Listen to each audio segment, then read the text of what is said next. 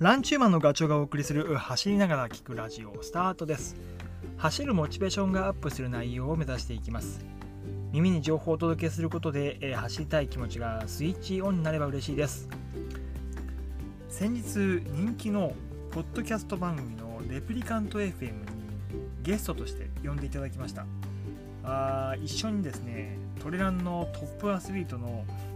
もう数々の大会で上位に入っている。でね、公民も優勝してるし、信越語学も2位か。JR 田中さんと、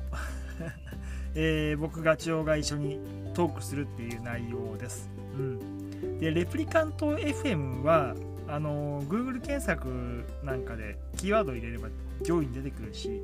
あとスマホアプリのポッドキャストで検索するとすぐに、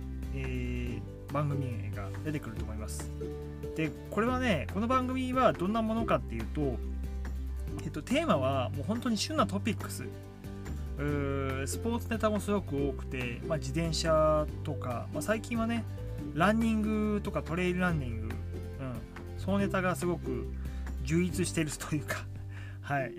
すごくためになることも多いで、あとギアネタとか、話題のコンテンツ、そんなところをね、拾ってきて、でホストはキレキレの頭いい、健太郎さんと、あと相方のおまみさん、このおまみさんがね、なんかこう声聞いてると引き込まれちゃうんだよねで健太郎さんとおまみさんのボケとツッコミみたいなその関係がね、すげえ面白いです。で、毎回そのゲストが健太郎さんとおまみさんとこう対話をしていくっていう、そんな番組の構成になってますね。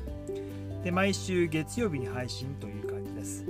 で田中さんと僕が出た番組は前編と後編で分かれていて、それぞれ1時間半ずつかな。で5月の10日と5月の17日にも配信が済んでいるので、もうすぐに聞くことができます。でこれ合わせて3時間の番組なんだけど、前編と後編でただ収録自体はね、これ5時間ぐらい高尾でやったんですよ高尾ベースか、あそこで、でこの収録の日は高尾で収録前にトレランをして4時間30分ぐらい、田中さんがねいろいろとこう案内してくれて、なんかもう本当はね、田中さん2,3 日前に100マイルレース走ってるから弱ってるはずなんだけど、全然ペース想定してたよりも速かったなんてことをね、こう健太郎さんと大見さんと僕が田中さんに言うみたいなああだこうだでね、すごくこう盛り上がりました。なんかランニングの話してると尽きないんだよな。で加えて僕と田中さんの関係ってこう同じチームにいるんだけど、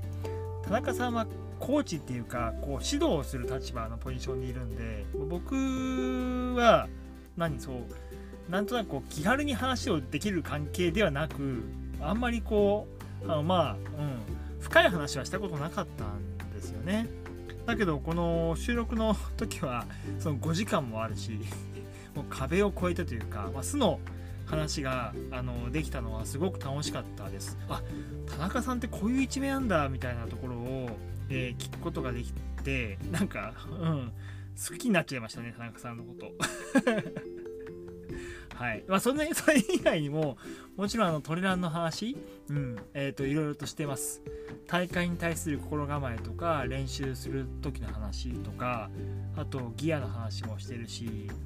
ランニングアプリのストラバの話もしてるんで、すごくお役立ち情報満載なんで、ぜひ聞いてみてください。はいでちょっと前段が長くなっちゃったんですけど、レプリカント FM の中で僕実はね、このラジオのネタ元の話をしていてで、どっから引っ張ってきてるんだみたいな話になった時に、言ってしまうと、僕ランニングの雑誌なんかをこうペラペラ見ながら旬のキーワードを引っ張ってきてるんですよね。これ使えそうだなとか言って、で特にね、最近使ってるのがランナーズそれもすごい昔の10年前の号からこう遡りながらね、キーワードを使えるネタを、探したりとかしてるんですよ。で結構読んでいるともう随分昔の話と思いきや今でも使える内容が結構充実してるんで、そのまま使っちゃうとパクリになっちゃうのでそんな使い方はもちろんしないですけど、いろいろとこう自分がやってきた経験値とか失敗談とか、8年ぐらいは僕走ってるんでその内容をこう盛り込んだり、あと僕と一緒に走ってるこうランナーさんから聞いた情報とかね、そういったものをこう盛り込んで組み合わせをして、一つのテーマに仕上げてるっていう感じです。10分間にね、で今回はその中から、夜のトレーニングっていうことに書かれてたものがあったんで、それがね結構面白い内容だったからそこをご紹介しようと思うんですけど、でサラリーマン、僕もそうだけど会社勤めをしていると走る時間っていうと本当隙間時間、出社する前かあとは帰宅した後、もしくは帰宅中かで、僕は、走ることに関しては最近は朝がすごく多いです、っていうのはやっぱ暖かくなってきたんでパッと起きられるから楽なんですよね、寒い時と比べれば。なので7時ぐらいから走り始めてだいたい1時間ぐらい近所を走ったり、あと今日なんかはちょっと遠くまで気分転換じゃないけど皇居の方まで行って、神田の階段をピストンしたりとかしてます、で、夜の話でね、夜は最近実は始めています、この話を拾ってきたからっていうこともちょっとあるんだけど、夕飯を食った9時ぐらいから1時間半ぐらい筋トレをやってます。筋トレで、なんで筋トレ始めたかみたいな、その筋トレの話しちゃうとまたこれはこれで随分話が長くなるので、それはまた今度に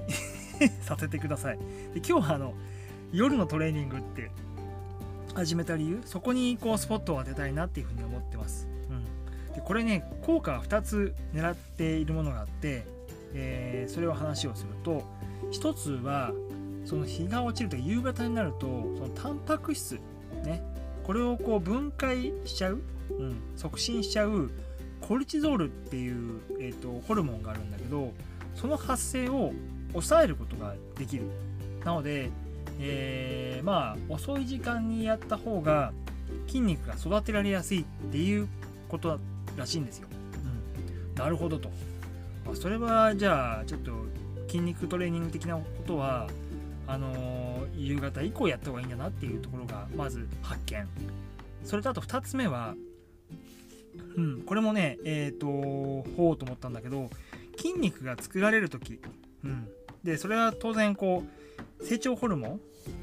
それがこうトレーニングをした後、練習した後に分泌されるわけですよね、成長ホルモンが。でその夜その後寝るわけで、寝るとダメをしてまた成長ホルモンが出てくるわけですよ。これがねダブルで乗ってくる体をこう作り上げていく上ではすごく効果的だと。で、僕なんかもう年齢が年齢っていうかあんま言いたくないけど50歳近いんで、もう間違いなく成長ホルモンの出は悪くなってるんですよね、なので、トレーニングしてで寝るというこの生活のリズムを作れば成長ホルモンが乗ってくるということで、この話は、やってみるべきだというふうに思ったわけです、であと筋トレをねやってるけど、これ別にランでもいいっていうふうには書いてありました。ランでもね、ただペースがゆっくりすぎると筋肉に負荷がかからないから、効果が出にくいので、できればこうスピード練とかね、あとは坂ダッシュ、階段練とか、そういった、筋肉に負荷をかける、心肺機能ではなくて筋肉に負荷をかける方がいい、その結果筋肉に負荷をかけるとトレーニングやると、リラックスするじゃないですか。なんとなくこうやった感がある。それはもう副交感神経が働いているわけで、そうするとその後眠りについた時に深く入っていけるとただこれ皆さんも思うかもしれないけど、そんな夜に筋トレなんかしたら興奮して寝れないじゃんっていう話もあると思うんだけど、これはもう人それぞれ、だから筋トレの強度を調整したり、あんまり遅い時間、にやるとやっぱり良くない、生活のリズムがね崩れちゃうので、自分流を見つけるっていうのはちょっと必要かもしれない。そこはちょっと時間がかかるかもしれませんけどね。で、僕はね本当に9時ぐらいから筋トレ、そんなにまだやってないんですけど、1週間 1,2,3,4 回ぐらい、4回3回やったのかな。その後はねもう超熟睡ですよもうプロテインを飲んで寝るって幸せすぎますね、5秒で寝てる感じです。これは僕の中では成長ホルモン出まくってるななんていう風に納得させてますけどね。はい今回は以上です。ちょっと今回は話がねレプリカント FM の話になったりとか、ラジオのネタ元の話になったりとか、夜のトレーニングの話になったりとか、なんかこういろいろ飛んじゃったけど、このお話が少しでもお役に立てば嬉しいです。はい、それではまた次回の放送でお会いしましょう。ガチョウでした。バイバイ。